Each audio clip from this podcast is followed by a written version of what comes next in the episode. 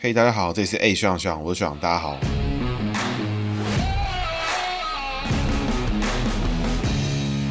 好，大家好，这是 A 学长学长，我学长，大家好，学长又回来了。那学长今天呢要讲的是蔡其昌哦。为什么会讲到蔡其昌呢？是因为其实现在呢，在二零二二年的这个九合一大选，其实全台湾都已经提名的差不多，然后大部分的人呢，其实学长之前都过去陆陆续续有做过他们之前的节目。那因为学长自己本身在台北市啊，对台北市也比较了解。关于这个台北市的这个沙卡都的这个状况，其实我们在蛮久之前就已经预测过，这三位候选人就是长这个样子啊，就陈时中、蒋万安、黄珊珊。那个大概去年就已经有讲过这件事事情啊，所以。这边呢，就欢迎大家回去收听。那我们时间靠得更近呢，我们会根据选情再来做跟大家做讨论。这期节目开始之前呢，我们还先聊一下这个整个九合一的选举啊。三月二号的时候，民进党开始进行首波提名。那第一波呢，其实就是最没有问题的，就是民进党提了嘉义县长翁章良、台南市长黄伟哲、高雄市长陈其迈。那这个提名呢，基本上就是这个现任的人连任这样。为此呢，国民党就进行了第一波这个首波提名。哎，台南市征召谢龙介。那这个选择呢，我不知道是聪明还是不不聪明。总之呢。看起来台南市国民党里面最拿上台面跟声量最高的就是谢龙介，那我觉得这某种程度呢也证明了这个国民党在台南市是有一点 悲哀啦。虽然说这个谢龙介是蛮有话题的人物，但是作为一个政治人物跟作为一个行政首长来讲，并不是进行攻击就会有。当然这个事情一样在民进党身上也会有，因为民进党也有很多这种重炮手型的人出来。那我们就一个一个看下去哈。那三月底的时候呢，民进党进行第二波提名，宜兰征召了江聪渊。那江聪渊是现任的宜兰市的市所以宜兰征召。江聪渊，南投征召蔡培慧，那国民党提名的第二波就是新竹县长杨文科，那这应该也是现任的连任了。那第三波呢，金门县长杨正武，这应该也是这个连任，还是就是一定会过的啦。紧接着在四月的时候呢，民众党进行了首波提名，是提名这个桃园的赖香林，然后那时候还爆出了那个谁养的狗这件事情，所以我觉得这个民众党呢，在二零二零年的时候，最喜欢讲的就是是什么？就是代职参选的事情。不管是二零二零、二零一八，民众党啊、时代力量啊，最喜欢讲的就是什么？就是代职参选，就是坏，就是 bad。就是这个坏坏，怎么可以代职参选呢？怎么可以骑驴找马呢？但现在呢，民众党呢就开始进行了骑驴找马的行为，也就是现任的立委赖香伶呢在参选桃园市的市长。那我觉得这个代职参选，其实我一直都没有觉得他那么严重。那最严重的事情，最严重的人呢，就是过去的韩国瑜，因为他刚选上高雄市长之后，哎，马上就去参选了总统。那为什么大家会对这个事情反应特别激烈呢？其实第一个主要是因为韩国瑜在竞选期间，这个无数次的宣布自己绝对不会去选总统，绝对会留在高雄为高雄打拼。就他马上这个食言，马上唬烂。所以我觉得大家讨厌的其实不是代职参选，因为你代职参选的话，就是等于说，哎，我当了班长，我可不可以去当这个学生会会长？可不可以？我可不可以更上一层楼？我可不可以去做更重要的事情？如果有人支持我，我能不能往上去挑战？我觉得这是可以的，因为以政治人物来讲，他慢慢就是要往前。当然，你这个前提是你还是要能够对得起当地支持你的选民，才能做这样的事情。如果你口口声声都告诉大家，我绝对不会往上选，那我只会留在这边，结果。呢，一有机会立刻这个开溜绕干，那这个我觉得就可惜了一点了。所以去打人家代职参选，我觉得就是怎么讲，很很很很很幼稚，很菜鸟啦。对，我觉得迟早每个人都会有这个情况了。那民主进步党呢，在四月底的时候开始征召了这个苗栗徐定祯，台中征召蔡其昌，也就是我们今天的主角。那云林呢征召刘建国，那屏东呢初选胜的周春米。那屏东算是整个民进党在初选的时候战得非常激烈。还有庄瑞雄啦、周春米啦，反正都是当时站得蛮凶的啦。那接着呢，就来到了国民党第四波提名，宜兰县的现任林之妙啊，彰化县的王惠美、云林县张丽善、嘉义市的黄敏惠，基本上就是女力部队啦，也是整个国民党在中南部还有东部里面，我觉得是最稳妥的四咖。这个这这四个，我觉得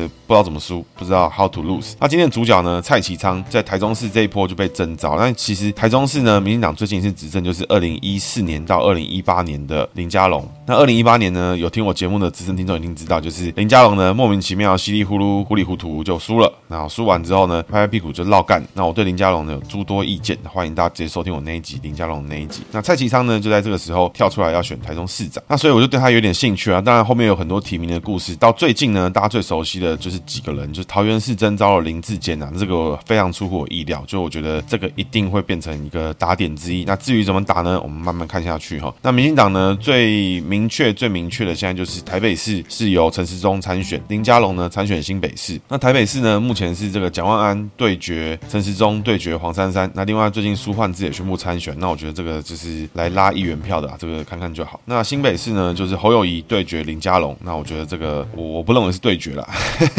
这个往下看下去，我们再往下走。那必须说哈，陈时中这一次的选举里面是目前我看到这，我猜可能有十几二十年了，就这可能二十年来，民进党在台北市各派系里面最协同作战的一次啊，就各派系呢选区的立委呢，来自不同派系背景的人都开始全部动起来，在这一次呢就要拿下台北市。我觉得这个声量上是很强啦，毕竟在防疫的时候，陈时中也是全国性的知名度，对于自己本身本党的立委也是非常的支持。那我觉得这个往下看下去才知道，因为毕竟台北市并不是什么好选的选区啦，以民进党来讲尤其困难。那蒋万安呢，这个人哦，真的是嬉皮笑脸啊，他原本就是随便乱选一通，就很发一些脸书上上新闻，讲讲一些废话，就好像就可以选举了。结果陈时中开始动起来之后，哎，国民党才被迫动起来。我觉得真的是蛮难看，因为我觉得如果蒋万安真的做好了那么多准备的话，其实他早就应该动起来，拿出这些气魄，拿出找出这些大咖的这种顾问啦，各各区什么费鸿泰啊、嘎啦嘎啦这些人，通通动起来。我觉得提早动起来，国民进党就会看起来非常的被动啊。所以我觉得蒋万安这一手哦，真的是可惜的一点。那我们故事呢，回到今天的主角蔡其昌了。为什么会讲蔡其昌呢？其实是因为我对蔡其昌其实一直都蛮有印象的。那但是我说不出他在做什么事情，我也不知道他是谁。我知道他台中的立委，具体而言，他曾经做过什么，跟他做了什么事情，其实说实在，我不是那么清楚。那稍微调查一下呢，我觉得他还蛮有意思的。那他的故事呢，我们晚点再补充。我们首先呢，先从他的姓名学开始解析。蔡其昌呢，一九六九年出生哦，民国五十八年。民国五十八年的话，就是己酉年，属鸡。属鸡呢，那名字叫其昌，这个其是其他的其，昌是黄国昌的昌啊，就是苏贞昌的昌。那其呢，刚刚提到其他的其，在姓名学里面，名字的第一个字呢，走的是人际位的关系哈，人际位的意思哈。就这个其呢，本身就有自己的意思。那他本身属鸡，所以他属鸡逢自己，走一个自行的格局，也就是说，他的个性呢会变得比较快，也就是说，他的想法可能非常的多变。他变完完之后，他不会跟别人讲，别人看起来就会觉得说，这个人非常的善变，这个人非常的这个喜欢自圆其说，这个人非常喜欢的这个今天喜欢 A，明天喜欢 B，然后他的想法变得很快。说实在哈，这种个性其实并不是坏事，因为我知道有非常多的设计师啊，非常多的艺术家啊，或是那种需要不断的接收新知的人是有这样的格局。所以这样的格局人要做的事情是什么？就是呢，要不断的提醒自己，记得要跟自己身边的人沟通。你的想法可以去变化，没有问题，但是记得呢要跟别人沟通。那因为机逢机走自行呢，我们同时还要看的是五行的部分。因为鸡本身属金哈，所以金逢金走下克。内在个性呢强硬，外在个性呢，因为它是己酉年土生金走下生，所以他是本身内在个性呢非常的固执，对他的朋友呢牺牲奉献，喜欢帮助他的朋友，对他的朋友也很好。所以这个格局呢，我觉得他本身你跟他好来好去啊，我觉得问题不大。但是如果你踩到他的底线的话，他可能真的是蛮强硬的哦，不要嘻嘻哈哈的。所以他的个性呢，确实本身哦带着一点这种下克的格局。所以我们在正太极那集有讲过哈，下克的人常会带给你一种这种老大气息啊，有这种你看到他你就觉得他是那种领导者的风范了。那确实啊，这个我看了一些专访也没有提到，就蔡启昌的办公室里面的人就叫蔡启昌是哎叫短叫老大这种感觉。那我觉得哎这个可以给大家作为参考。那个昌字呢，就两个日叠在一起，这两个日叠在一起呢，因为它本身属鸡，所以鸡逢日呢就是这个上变成凤凰的意思。为什么呢？因为就后羿这一箭射下去呢，哎就是一只凤凰被射下来，所以太阳就少了一颗。那鸡逢日呢就是最好的格局，所以他工作位呢非常的好，财位非常的好。本身呢做的越多，投入的越多，就越多贵人。所以这格局带给他的事情就是说，他本身呢内在个性强势，外在呢牺牲奉献，然后做事情呢又逢贵人，所以他这个格局其实说真的应该会蛮热衷于有跟人际相关的工作，而且是帮助别人的工作的时候，他是做的更为擅长。那只有一个问题哈，这个问题是什么呢？就是我们所谓后羿射日嘛，对不对？因为太阳有九颗的时候，这太多了，大家受不了就会热了半死，所以后羿呢就在射了八颗。那一般呢鸡逢日啊逢一日啊就是最好的格局，但是这个蔡其昌呢，我们其昌哥他逢两日，所以这个两日一上来哦，这个后羿手忙开始剉开，就是哦很想射把把其中一颗射掉。所以鸡逢两日会走什么格局呢？就是走一个这种通常呢比较容易搞维，然后比较容易叽里呱啦话比较多啊，或是就是在工作上面比较容易发表一些言论，容易跟别人起一些争议啊，起冲突啊，会本身呢就像是什么呢？就是你在工作的时候，哎，这个人就像两颗太阳一样晒得你好热，你就觉得时间长了太近距离接触了，哎，有点烦，有点像这种感觉啦。那这个经典呢，其实我们在姓名学在当年我们在学习的时候呢，老师其实就讲到，就是鸡逢日的经典格局是像什么呢？就是陶晶莹啊逢三日哦，跟鬼一样。所以蔡其昌的逢两日，大家可以参考一下那种感觉感受啦，其实就蛮相近蛮类似的。所以整体来看的话，蔡其昌这个人呢，本身个性呢有一点大哥性质，外在呢对他的朋友又很好。那工作上面呢，五行上面来看的话，内在个性一样走下克；工作上面来看的话，他才会走上克，想的很多哈，会希望去追求完美，希望做到最好。所以相对的问题是什么？就是他在想事情，在计划事情，在规规划事情的时候，动作比较慢，想比较多啊，因为想要做到最完美。但事实上有没有存在最完美？没有，所以他要想非常非常的久，直到要交件他才会交东西。外在上面呢，这个日呢属火，因为己酉年属土，火生土哈，走上升，所以工作上面越做越好。所以他是一个喜欢动手去做的人哈，所以他如果去全民服务啊，有事情在做啊，手上有事情在执行的时候，哇，他这个战力就直接发飙。但如果你今天叫他静下心来，请他规划一个事情的时候，哇，动作变得有点慢，跟他去做事情的时候不一样。做事情的时候就是那种来什么是什么，兵来将 挡，水来吐烟那种感觉。但是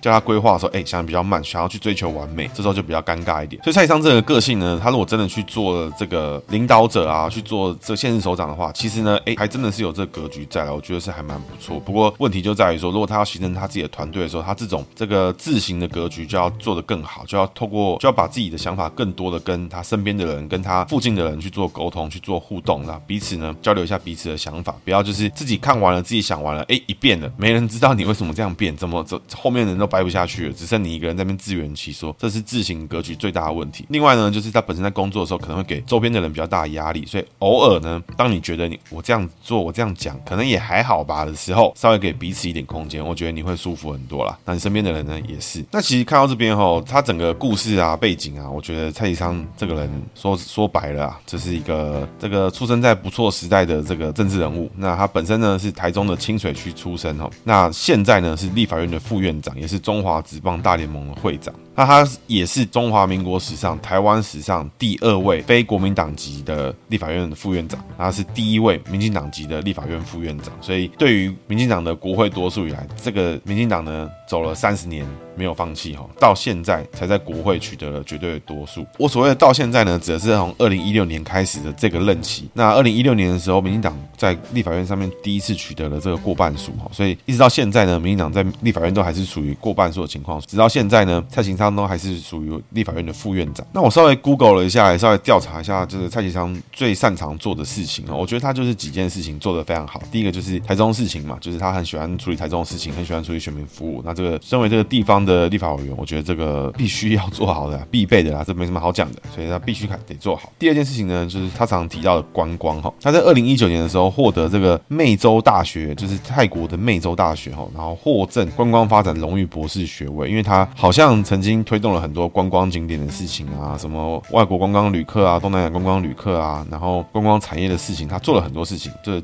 维基百科上是这样写，那我个人呢，我是不知道。但是呢，他可能推动的是国际观光嘛，所以这个身为台北人，可能就没什么感觉。那看起来呢，这个泰国大学不知道为什么就获得了他们的校方的肯定，所以颁了这个观光发展荣誉博士给立法院的蔡其章副院长。我是不知道为什么了，但总之看起来做的蛮不错的。那稍微看一看哦，也发现就是其实蔡其昌一直在推动整个观光的环境产业啊。那因为推动的时候可能都是以国际观光啊，或者是各各个观光，或是我本身比较少出去玩，都比较在家里打电动嘛，所以呢就一直。没办法体会到蔡其昌的努力跟付出了。那第二个事情呢，我觉得最近比较红的事情是什么呢？就是蔡其昌呢，从二零二一年的一月开始，他取代吴志扬成为中华职棒的新任会长。那其实当时的风评非常好。那为什么最近会忽然之间呢开始出现哎有声量呢？为什么呢？就是因为林志坚在新竹的这个棒球场，因为场地不够好，有问题的关系，哎导致了这个球员受伤，然后就引发了一系列的争议。那我觉得这个谁做什么事情，该谁做，该谁负责，就自己去处理好。要选举了。不要嘻嘻哈哈的开什么玩笑。所以蔡其昌呢，他本身就是中华职棒的会长，所以他其实在过去一直以来，从二零二一年上任之后，一直屡受好评哈。那我上网查了一下，其实大部分的人哦。蛮多人都是说老球迷非常的欣赏蔡其昌，终于有在做事。那因为本身我自己其实也不是这个棒球球迷啦，我真的是看不太懂。所以看到这边，我觉得哎，蛮有意思的哦。有居然有这么一批人这么去挺他。那至于是不是网军，其实我现在也看不出来，因为 PTT 现在风向真的太乱。那值得一看的事情是什么呢？就是蔡其昌这个人，哎，你会发现他就是一直以来都在台中当民意代表。他其实过往呢，从二零零四年开始当选了台中县的立法委员第六届。两千零八年呢，因为这时候陈水扁的事情，所以民进党非常的弱势，所以两千零八年呢，他在台中选输了。之后二零一二年呢，二零一六年、二零二零年呢，连续三届都持续的当当选，也就是我们刚刚提到的那个状况啊，他就是他一直都是当选立法委员，从二零一六年开始呢，他还成为了这个立法院的副院长。那我就觉得，哎，蛮有意思的，因为他本身就是一个地方的民意代表之外，为什么他会成为立法院的副院长？他到底代表了什么样的价值？他背后的人是谁？他做了什么事情？所以我稍微查了一下，他本身呢，看起来是属于新的新潮流系，然后他也是在野百合学运的时候的参与者，他曾经在过去的时候，在民进党最弱势的时候呢，被打为这个十一扣了。那十一扣的事件呢，其实在罗文家那一集的时候，我跟这个徐汉云在聊天的时候就有讲到十一扣的事件。那十一扣事件是什么呢？我们之后呢再跟大家讨论跟解析哈。所以可以知道的事情就是蔡其昌就是新潮流的成员，那他也是有可能的立法院的副院长职位，也是由新潮流这边的人去推动他去成为立法院的副院长。那到了台中市的市长的选举的时候，哎，有可能是新潮流的人哎出来。所以各位可各位可以看到一件事情哦，一个派系的成立啊，就像我们上面前面有提到的集数，就是徐汉云的那一集，包含到罗文嘉的那一集里面，他还讲说他们成立一个最新的全新的派系民主活水。那新潮流呢，从有新潮流这个派系以来到现在呢，才。慢慢的，有更全面的人可以开始去投入各个县市首长的初选跟选举。一个派系的成立啊，要稳健的成长，要长到一个非常健康，可以母鸡带小鸡啊什么的，其实并不是那么容易哈。这边也是跟大家可以参考一下，哎，这个蔡昌这个人到底。他做了什么事情？给大家一个概念哈。讲到现在，其实你会发现蔡其昌做事情好像大家都不太清楚、不太知道。包含我自己查了这么多书之后，哎，其实我也不是很确定他在做什么。那这个时候，这种人其实才在政治圈里面才是最恐怖的人。应该说不能说恐怖，应该是说他的投入跟他的付出，可能是都在你看不到的地方，都是在你完全不知道他能力在哪个地方。然后他非常善于处理人的事情，他非常善于跟大家沟通，他非常擅长去处理地方的事情，处理他专注的议题，比如说像观光啦，像棒球啦。然后一直以来呢，他都处理得非常好，而且呢，最重要的事情是他也不鞠躬，他也不希望让大家知道说，哦，没有我是不行的，他不会去跟你在那边做口舌之争，他就希望 focus 在把他事情做好。所以这样的人呢，就会在各个地方出现，因为所有人都希望有他在，有他一起参与，一起投入。那在这个国民党里面呢，对过来就是有点像是这个怎么讲，有点像吴敦义的感觉，就是大家都知道吴敦义，一看就觉得他白痴白痴，就是很北蓝的样子，就是一讲话呢，哎，就知道他可能要说谎那种感觉。可是吴敦义呢，他当过国民党党的党主席。他也当过国民党的副总统，他在各个地方都会出现，也成为了国民党在处理本土派系的重要的角色。所以这样的人，他会在各个地方出现，但是你其实说不太出来他在政治上面完成了什么重大的使命、重大的任务，或他背负了什么这个惨痛的背景啊、惨痛的故事，而是在以他本身个人的专业实力跟专业能力，跟他处理事情的精细的程度，慢慢的呢，成为一个政治团体、一个政党，然后甚至一个国家不可或缺的人的时候，其实我觉得这才是一个人、一个政治人物、一个专业的政治人物应该出现的。地方，慢慢的呢，从幕僚，慢慢的从去瞧事情的人，慢慢的从像秘书长这样的格局，像是这种比较倡议型的啊，或是那种比较在旁边比较边缘的人，但是他慢慢的透过他自己的能力，慢慢的透过他自己对于处理事情的方式，慢慢的扩展开来，慢慢成为一个国家越来越重要的角色。我觉得这才是一个正常国家里面的正常政治人物的出道路径啦。因为一般来说，其实，在地方的政治人物，他不太会那么愿意去投入这么多中央的事务，不愿意去投入那么多这种跟国家有关的事情啊，跟跟跟各个各式各样的事情。比如说，就举例来讲好了，像严宽和严清标他们当立委来说的话，他们会不会去处理棒球的事情？还是他们都专心的在处理台中的事情，专心的处理台中的这个可能是他个人家族利益，可能是他选民服务的利益等等都有可能。但是一个地方的立委想要投入更多到整个中央，到整个甚至到国际上面去做观光，去做什么？其实我觉得。以地方型的立委来讲，这是非常辛苦的事情，因为你要处理自己地方的选民服务啦，你要去跑拖啦、红白帖啦，所以这么多的细项，这么多复杂的事情之外，你还要去处理这种是你自己兴趣也好，或是对国家好，或是对整个政党或是对文化好的地方，你要有自己的形成自己的想法，然后还要专注在这些事情上面。我觉得这不是一个容易的事情。那我觉得这一次为什么特别挑蔡其昌先来做这一集呢？我觉得蔡其昌因为他这个讥讽两日嘛，那我相信他这个嘴人的实力拭目以待了。我觉得他讲。起这个废话、啊、爱嘴这件事情啊，我觉得今年呢，可能就会成为民进党的基调之一了。为什么呢？在之前的集数我们有提到哈，陈时中这个虎年哦，虎开口伤人的格局哈，所以他今年呢，陈时中应该是蛮爱讲屁话。那确实呢，也验证了陈时中在今年的选举真的是蛮爱讲屁话。大家可以继续看下去。那蔡其昌呢，机逢两日这一点呢，我觉得大家可以感受一下他给别人的压力会是什么。因为刚我们前面有提到嘛，就是说这种典型的政治人物啊，这种经典款，就是他默默的从幕僚的世代慢慢的成长啊，慢慢从一方幕僚啊、学运世代啊，慢慢的开始投入地方选举，选上了之后开始去做这个政治倡议啊，去做立法相关的事务，慢慢走到行政，这里面其实都有很多的 gap，所以一个政治人物要好好的发展，其实不是容易的事情。一般来说，最常见还是你有全国性的知名度，你有非常大量的曝光，比如像陈时中，比如像以前的陈水扁，比如说像以前的美丽岛世代，有这样的。关注度有这样的 focus，你在选上的几率才会提高的更多。真正有趣的会是什么呢？就是这一次蔡其昌要怎么跟卢秀燕做竞争？因为卢秀燕他的做法就是在我们之前集数有提到，卢秀燕就是经典的去专门处理地方派系、专门处理选民的事情，去透过这个资源的分配啦，去就是很传统的做法。那但是呢，台中要怎么走？台中要变成什么样子？诶，他有展现出来吗？他有呈现给市民看吗？这部分就是一个对决。所以蔡其昌跟卢秀燕这次的对决哦，除了组织战之外，公关上面怎么样去定义两个人要呈现的台中的蓝图？然后台中人有没有真的买单？我觉得会。是看点之一，为什么呢？因为第一个，台北市你可以很想见，就是台北市一定是陈时中跟柯文哲两个人互嘴啦。蒋万安这个专门专心扫街拜票，专心处理好眷村票，我觉得就有搞头。因为黄珊珊不太会做话题，不太会下标，所以到时候主战炮手一定还是柯文哲。那柯文哲就是讲一大堆废话，试图想要拉选情。但是呢，柯文哲的做法就是全台湾的民众党都只是为了成就他在未来二零二四年的选票，所以我觉得这个柯文哲一定不会放开麦克风，他一定会让黄珊珊做些有的没的事情啊。但是主主战主炮手上新闻版面的人还是谁？还是柯文哲。所以北部的基调就是陈时中对柯文哲，然后双北呢，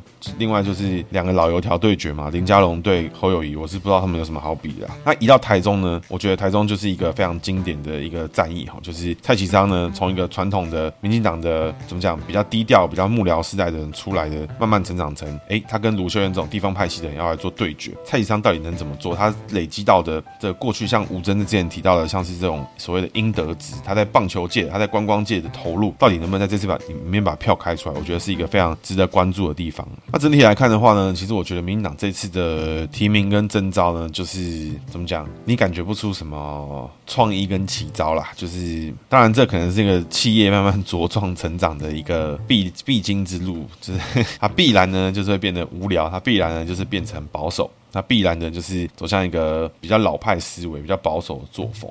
我觉得不管怎么样，国民党也是提出了很多地方的派系去跟他做竞争。国民党也是提出了很多人去做竞争。这一次的选举还有几个看点，就是第一个呢，就是国民党到底要用什么东西当主轴去做这一次九合一选举，还是让地方派系全面的跟民进党开战，就是照老派打法，还是朱立伦会拿出什么这个主轴呢？我是看不出来了。第二呢，是二零二二年这一次的选举呢，其实是台湾各个小党都已经差不多站稳脚步了，像是民众党啦、时代力量啦，经过了这么多年的耕耘。我觉得已经差不多都站稳了。这一次的选举呢，某种程度上面会决定这些小党之后的生存与否。也就是说，民众党呢，它其实一直以来都是靠寄生台北市嘛。那如果没有台北市了，他要去哪边寄生？他要怎么做？他要他要去得到什么样的成果？我觉得这才是后面你看到的东西。那也有可能，民众党就是这一次呢，就直接被全灭。因为我觉得 我是没有很看好他们了。那时代力量的话呢，到底投时代力量跟投民进党？